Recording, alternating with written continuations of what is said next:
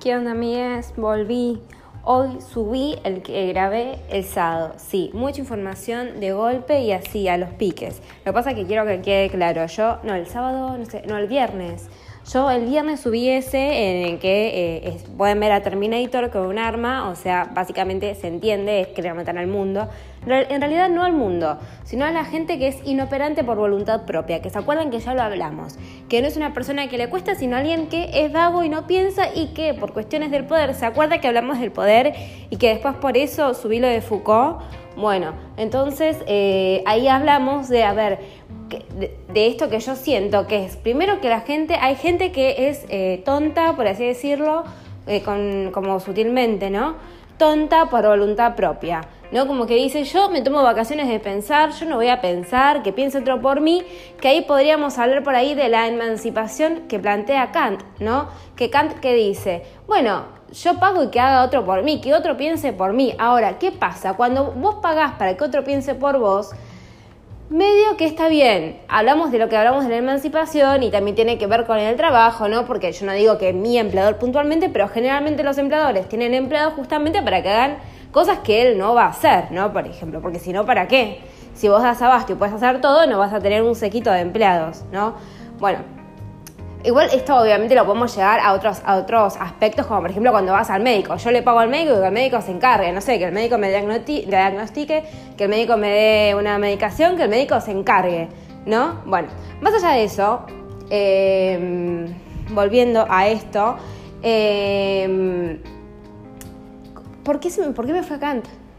A la emancipación. Bueno, estamos hablando sobre el tema del poder, ¿no? Y que a veces uno dice, por tanto, querer marcar que tiene el poder, termina actuando medio que eh, de forma hasta contraproducente con uno mismo porque otro te dice, che, mirá, me parece que por ahí esto que estás haciendo no, no es tan fructífero y que te convendría hacerlo así. Y justamente para poder marcar y seguir sosteniendo como que vos tenés poder y que qué sé yo, eh, decís, no, yo sigo con esto y te estoy dando la cabeza contra la pared, ¿no? Pero bueno, no importa.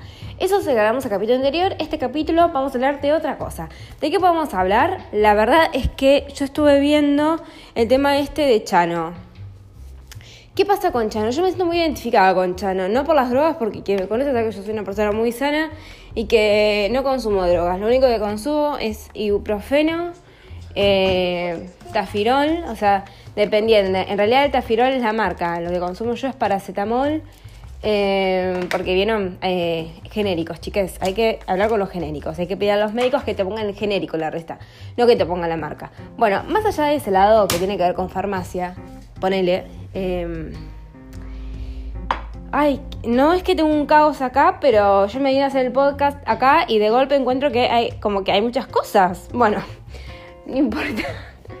Vamos a ver que resolvemos con esas muchas cosas que, que, que hay, ¿no? Em, entonces yo me siento muy identificada porque porque ustedes se acuerdan que yo comenté en, muchos capítulos que yo tengo como mis temas con la alimentación, que dentro de todo ponele que ahora no está tan mal, pero nunca es cantar victoria porque en cualquier momento yo hago clic y me obsesiono o todo lo contrario, relajo, relajo, relajo, después de tanta... El ruido eso fue la cama. Después de tanto relajar, medio como que me siento mal, que es la culpa, después vos te pesás, cuando te pesás te sentís mal y por ahí la cagás, empezás a comer y ahí el tipo como que realmente la cagás porque comes cualquier cosa y por ahí no la venías cagando, eh, o todo lo contrario, que a veces a mí me pasa, pasaba en realidad, que es cuando que yo veo, por ejemplo, si yo veo que peso 48 kilos, como que para mí es muchísimo, yo soy muy chiquitita, ¿no? También tengamos en cuenta eso. Eh, entonces me obsesiono y tipo me voy para el otro lado. Entonces, bueno, hay ciertas cosas a las que uno aprende como que no tiene que entrar, ¿no? Por ejemplo, yo sé que eh, esto una vez lo había dicho Pampita. Miren cómo nosotros con el mundo de la farándula podemos llevarlo a nuestra vida cotidiana, ¿no? Y sí, porque son personas, Natalia, qué estúpida que sos. Pero Pampita una vez habían comentado, porque también la gente es muy macabra, relacionaron eh, el nacimiento de su nuevo hijo, hija, hije, no sabemos cómo se autopercibe porque es un bebé, em, con la, nena que se había, que había fallecido, ¿no? Entonces, em, entonces como que sé, le preguntaban, pues unos morbosos de mierda, le preguntaban sobre eh, qué o sea, tipo, sobre la, básicamente sobre, la muerte del hijo, hija, Eh, y que qué sé yo. Entonces, ¿qué decía Pampita? Muy inteligente y, y, es muy real, que a veces hay ciertos lugares a los que uno no entra porque después no sabe cómo salir, ¿no? Entonces yo creo que esa es una y es muy interesante. Hay ciertas cosas que si uno sabe que es como su talón de Aquiles, por así decirlo, no tiene que darle ni lugar. Y si, lo, si le das lugar es porque tenés que estar muy segura de que detrás va a haber un colchón gigante que te va a poder atajar. Y el tema es que a veces no, ese colchón no está, entonces tenés que sentirte realmente que tenés ese colchón, porque si no es como caerte y que no tengas nada. Yo no sé si alguien vio Chicas Pesadas o Mingars, eh, que hay una parte al final que hay un ejercicio que hacen de teatro que se tiran para atrás. Bueno, había una que, bueno, que los compañeros la tenían que agarrar, a una nadie la agarró y se hizo mierda. Pero bueno, gran película, gran película. Entonces, bueno, cosa que decía Pampito, que Pampita, que yo coincido, es que hay ciertas veces que hay ciertas cosas en las que uno no se va a meter, ¿no? Que eso yo creo que es como clave para todo, ¿no? Porque a veces uno medio como que por ahí se puede angustiar. No me está pasando esto de angustiarme, lo cual me pone muy feliz, pero me preocupa. Es, es, tremendo porque cuando uno está bien se preocupa porque está bien y, y, no se preocupa porque está mal. Igual no me preocupo ni me ocupo, simplemente disfruto de no preocuparme. Eh, me preocupan otras cosas que tienen que ver con mi sobreexigencia. Nuevamente me anoté nueve materias y estoy como que, no sé, no, no, puedo con la vida. Ayer tuve fiebre, o sea, es como, bueno, algo más. Hoy me levanté y tenía fiebre, por suerte estoy trabajando desde mi casa, entonces es como que, bueno, digamos que mal que mal la puedo remar, pero sinceramente yo estaba que me moría. Pero bueno, más allá de eso, porque yo tengo un poquito de fiebre y ya siento que me muero. Eh, no sé, ya viene con el termostato fallado. Igual es mi familia también, mi madre también. Ella tiene 37, 2 y siente que se muere. Y a mí me pasa lo mismo. Y literalmente, yo ayer estuve todo el día en la cama. Lo menos productivo del mundo, ayer fui yo. Bueno, en cualquier momento se puede dar el perro. Bueno, entonces, ¿qué es lo que yo decía? Que hay veces hay ciertas cosas donde uno no tiene que meterse porque sabe que no va a poder salir. ¿No? Por ejemplo, si yo me obsesiono con la balanza, llega un momento en el que eh, la paso mal, ¿no? Porque, por ejemplo, el primer día vos posiblemente te restringas de ciertas cosas eh, y al otro día te vas a querer pesar porque decís, ah, hice todo bien y encima medio como que esto que quería no lo comí, seguramente bajé. Y por ahí bajaste y joya, entonces lo vas a repetir al otro día porque decís, ah, si esto me sirvió, lo vuelvo a repetir, ¿no? Entonces estamos reforzando esa cosa, ese acto, por así decirlo, y voy a querer ver el mismo, resultado. Y por ahí no sucede, ¿entienden?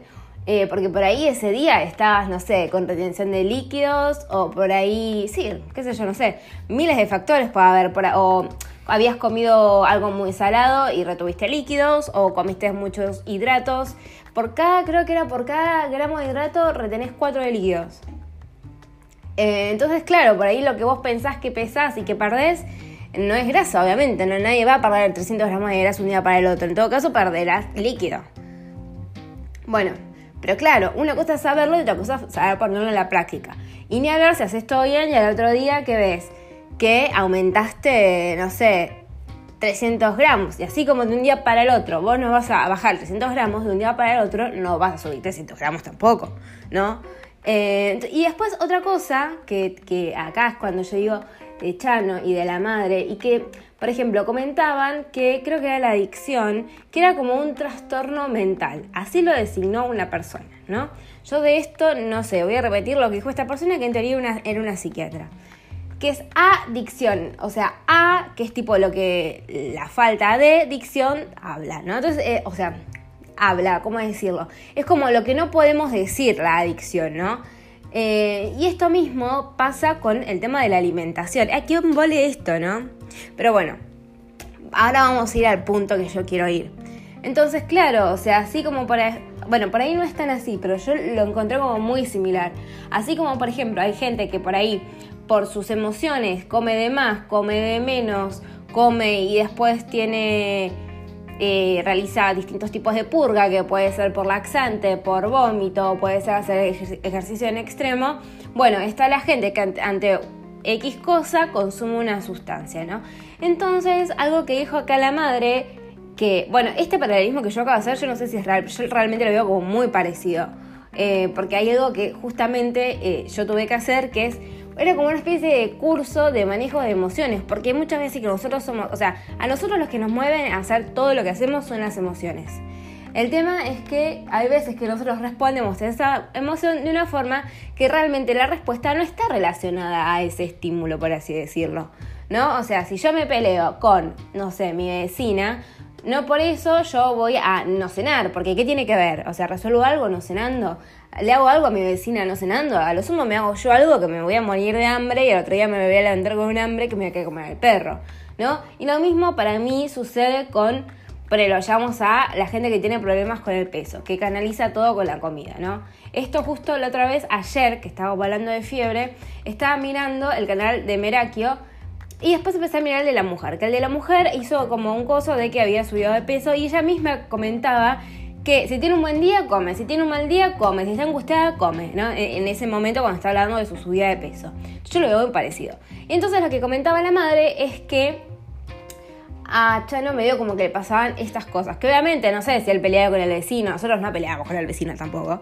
Pero como que bueno, comentaba que al adicto el mundo le duele. Y yo dije, claro, tan así es. Creo que se llama Mariana la madre. Y yo dije, exactamente. O sea, yo encuentro muchas veces el mundo, eh, yo, encuentro, yo encuentro como que el mundo es muy hostil, muy doloroso y que vivir duele. Vivir no es fácil, vivir no es grato no es agradable. Eh, entonces cuando yo planteaba esto de que para mí tener un hijo era un acto totalmente egoísta, de, que es el deseo de, con suerte de una, de dos, como muchas personas, o una presión social también de toda la familia, eh, no es algo que está bueno. O sea, yo no creo que traer gente a este mundo tan hostil esté bueno. O sea, yo creo que es un acto, es una locura. O sea, ¿por qué semejante hecho tan doloroso? Eh, no, por favor, no lo hagamos. A lo sumo, si queremos darle una mejor vida a la gente que ya se encuentra acá, pero no traigamos más gente al mundo. O sea, realmente es, es muy feo, es muy hostil. Hay, hay una degradación del ser humano eh, que es muy grande, es eh, prácticamente, no, sé cómo explicarlo, porque ni siquiera sería una guerra civil, es como aún algo más, es una guerra entre pares, ¿no? Que a veces vos decís... Eh, y volvemos por ahí a lo que yo arranqué hablando, ¿no? Que también yo lo que busco también es como algo, cuando hablamos del poder y de los entramados, que en vez de que sea algo tan vertical, algo más horizontal porque siento que es mucho más enriquecedor. Porque también pasa que si pasamos de una verticalidad, cuando vos a tu superior por ahí le decís, che, mira, me parece que te conviene hacer este, ¿por qué? Y porque hace ocho años hago esto y sé que funciona así.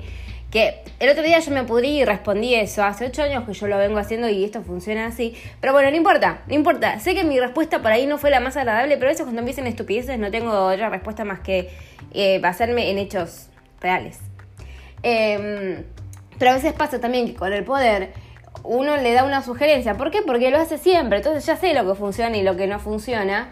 Eh, y el otro, por ese poder que tiene, como que no escucha, porque dice, yo tengo el poder y yo si quiero hago esto. Y si yo si quiero, mañana eh, vamos todos a comer tomate por 72 horas. Y vos decís, pero ¿qué sentido tiene esto? Eh, bueno, el poder. Entonces, estábamos hablando de este mundo tan hostil y tan espantoso, ¿no? Eh, entonces, claro, yo digo, yo creo que eso es lo que nos pasa, que esto también es otra cosa que yo había hablado en, el post, en, el en otros episodios, no en el podcast anterior, sino en otros episodios, es que a veces hay ciertos temas que nosotros tenemos como que hacer clic, como que nos tienen que tocar, pero realmente tocar. O sea, te tiene que tocar, abrir, destripar, manosear las vísceras y después tratar de cerrar y decir, bueno, listo, ya está, ya pasó. Y vos por dentro no pasó nada, o sea, pasó de todo y no es que no pasó nada, pasó de todo. O sea, no me digas, ya está. O sea, ya está, nada. O sea, entonces, em, yo creo que hay ciertas personas, yo no digo que todos los adictos ni toda la gente que consuma drogas o lo que sea, porque también pasa con la comida, o sea, eh, yo no consumo ningún tipo de droga, soy una persona que te hace muffins de harina de garbanzo, de arveja, de zucchini y un vegetal, ah, y semillas, porque el calcio viene de las semillas de sésamo. Las semillas de sésamo tienen mucho calcio. Em, o sea, yo no consumo drogas, pero la relación que tengo ante cierto estímulo, y a veces pasa lo mismo, y lo que sentí sobre el mundo, a veces pasa lo mismo. Y entonces ahí es cuando eh, yo, cuando estaba con mi psicóloga, ¿se acuerdan que yo la dejé en el segundo capítulo? Dije, ya está.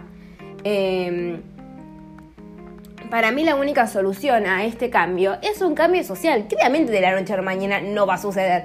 Pero si nosotros somos tan forros, eh, hijos de mala madre, vieron cómo la cambié, eh, la verdad es que nunca va a suceder. Entonces a veces hay que como que eh, pensar más un poco en el otro. O sea, si a mí no me gusta que me hagan estas cosas, ¿por qué yo lo se lo voy a hacer al otro? Si yo te puedo dar una mano, ¿por qué no te voy a dar una mano? Si la verdad es que no me cuesta nada. Por ejemplo, había pasado en el, eh, cuando fueron las inscripciones, que nosotros tenemos un sistema de inscripción que colapsa siempre. ¿Por qué? Porque es un, por un sistema medio chorongo, nosotros somos 800.000 que estamos intentando anotarnos, ¿no? Entonces, claro, no funciona. Entonces yo me puedo anotar, le dijo una, una señora que decía que no se podía anotar, le dije, bueno, dale, yo te ayudo. Entonces después otros empezaron a decir, che, ¿por qué otros te ayudan y qué sé yo? Y bueno, mira, ayudo porque la verdad es que no me cuesta nada. Es como, si yo pude, por ahí eh, uno no puede, por ahí dos sí podemos, qué sé yo, no sé. Em, y es como que es, dejar de mirarse el ombligo, ¿no? O sea, dejar de querer crecer uno eh, para poder ayudar a un otro y que crezcamos, no sé si en manada, pero como buscando un, bien colectivo, no un bien de uno simplemente, porque la verdad es que otra cosa que yo pensaba era ponerle, yo sigo con la psicóloga, ¿no? Pero la solución, que yo encuentre una solución porque puedo pagarme una psicóloga, bueno, le da una prepaga, eh, bueno, y también la psicóloga porque le tiene que pagar aparte. Eh, digamos que me parece algo totalmente egoísta, o sea, que yo encuentre la solución porque puedo pagarlo, mientras que hay gente que no, tiene ni para comer y, te... Ah, o sea, pensemos posta, ¿a ustedes les parece justo que yo pueda acceder a una posible solución con muchísimas comillas porque tengo una prepaga y una psicóloga y que no la tenga, no? O sea, a mí no me parece justo. Porque además eh, hay que aprender a convivir. Sí, hay que aprender a convivir, pero también hay que cambiarlo. Porque si no es como. A ver, ella dice que no, para mí sí. O sea, eh, bueno, igual esto es como muy amplio porque tendría que explicar la razón por qué hago la comparación y no puedo explicar la razón por la, por la que hago la comparación porque es como demasiado para comentarlo por acá. Por ahí entre amigos sí, pero por aquí no puedo. Pero va, va a faltar una parte muy grande que es la parte en la que uno hace la comparación, va, yo le hice la comparación de, bueno, es como que vos tengas una pareja y, tu pareja te pegue, y que vos me respondas, te tenés que confirmar. No, no, no, no me tengo que conformar o aceptar eso, o sea, yo no me merezco eso, ni nadie se merece que alguien la trate mal, ni nada por el estilo. Entonces, eh, yo a esta persona la dejo y voy en busca de algo mejor. Me encantaría poder ayudarlo, pero la verdad es que si yo apenas puedo con mi vida, no me voy a poder ayudar a esta persona que está totalmente desequilibrada. Entonces voy y busco algo mejor. Pero para buscar algo mejor tiene que haber algo mejor. Y si yo dejo que todo el cajón se pudra, como el dicho de Carmen Barbieri. ¿Se acuerdan que Carmen Barbieri le dijo a Silvina Escudero, querida, sos la manzana que me pudre el cajón? Entonces, ¿qué hay que hacer? Hay que sacar la manzana, porque si yo sigo poniendo manzanas ahí y esa podría me va a podrir todo el cajón, ¿no? Entonces, eh, voy a tomar mate. Entonces, volviendo a la madre de Chano, el mundo duele. Y sí, el mundo duele y es un garrón. Y entonces empecé a buscar también similitudes entre lo que ella decía sobre Chano y lo que decía mi madre sobre mí, ¿no?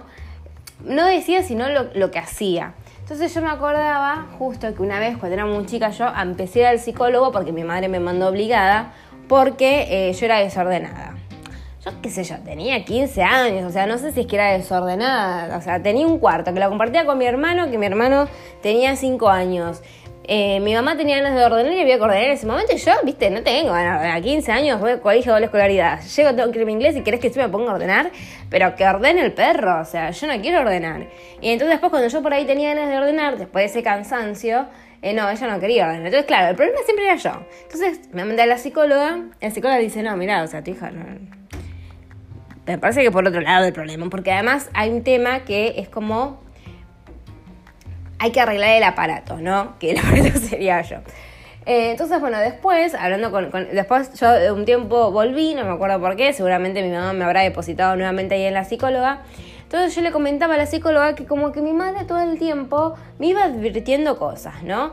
Era como, cuidado con esto, cuidado con otro, cuidado con esto. Y llega un momento en el que vos es como, ¿me puedes dejar vivir realmente la vida? O sea, tampoco es que me viviera a Cancún con 15 años a ponerme en pedo, porque nunca fue mi vida, ni lo que aspiré, ni, nada por el estilo.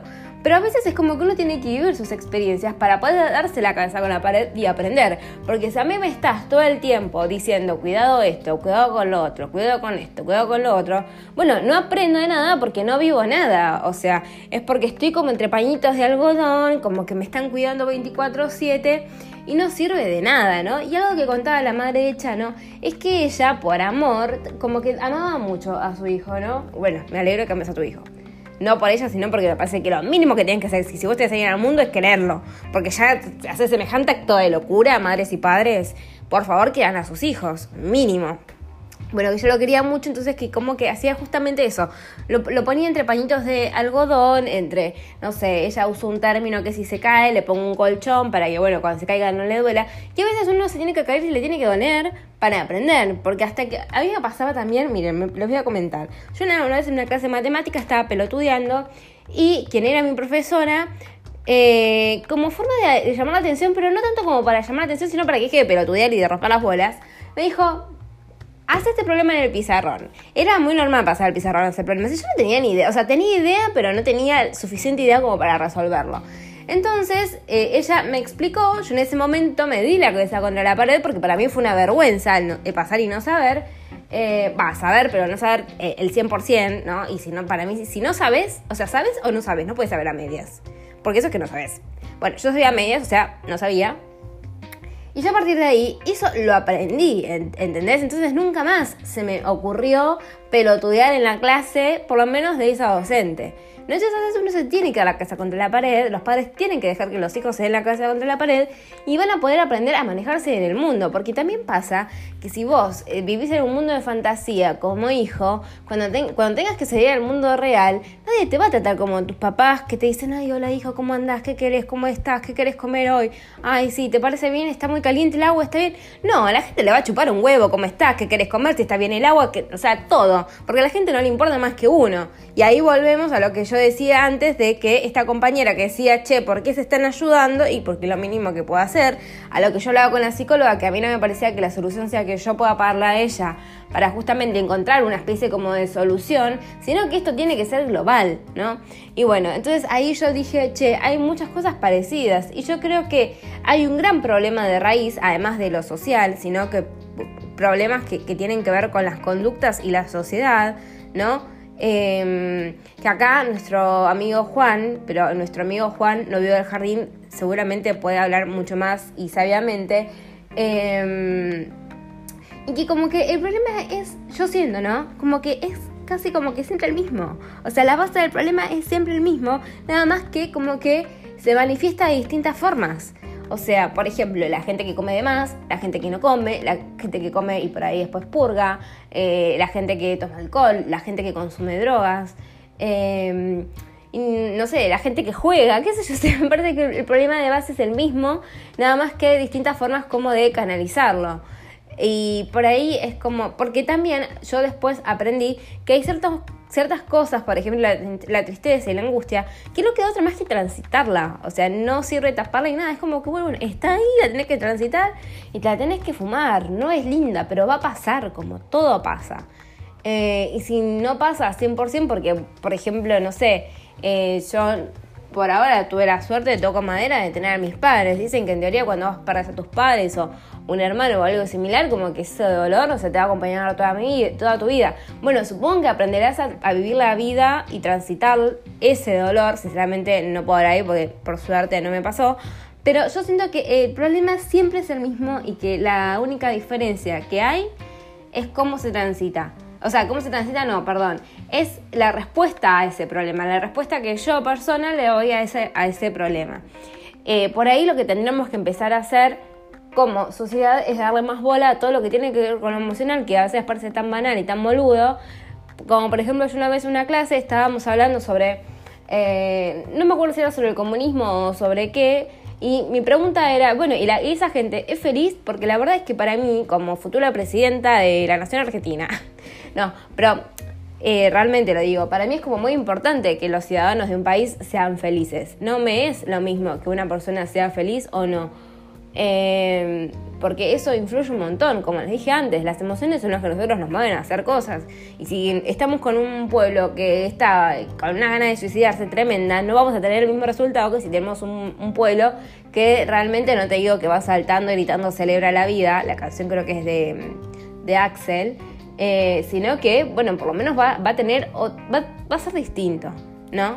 Eh, porque, por ejemplo, hay, países que tienen todo lo social y todo lo económico como bastante encasillado, oh, ya se puede el perro, pero que tienen unas tasas de suicidio altísimas. Entonces, ¿eso realmente sirve? No, tenemos que buscar un intermedio. Bueno, como el perro va a ponerse a ladrar, yo me voy a despedir acá, creo. No lo sé, posiblemente me despida acá. Y volveremos otro día. Hoy de acá hablamos de muchas cosas. Pero me despido acá.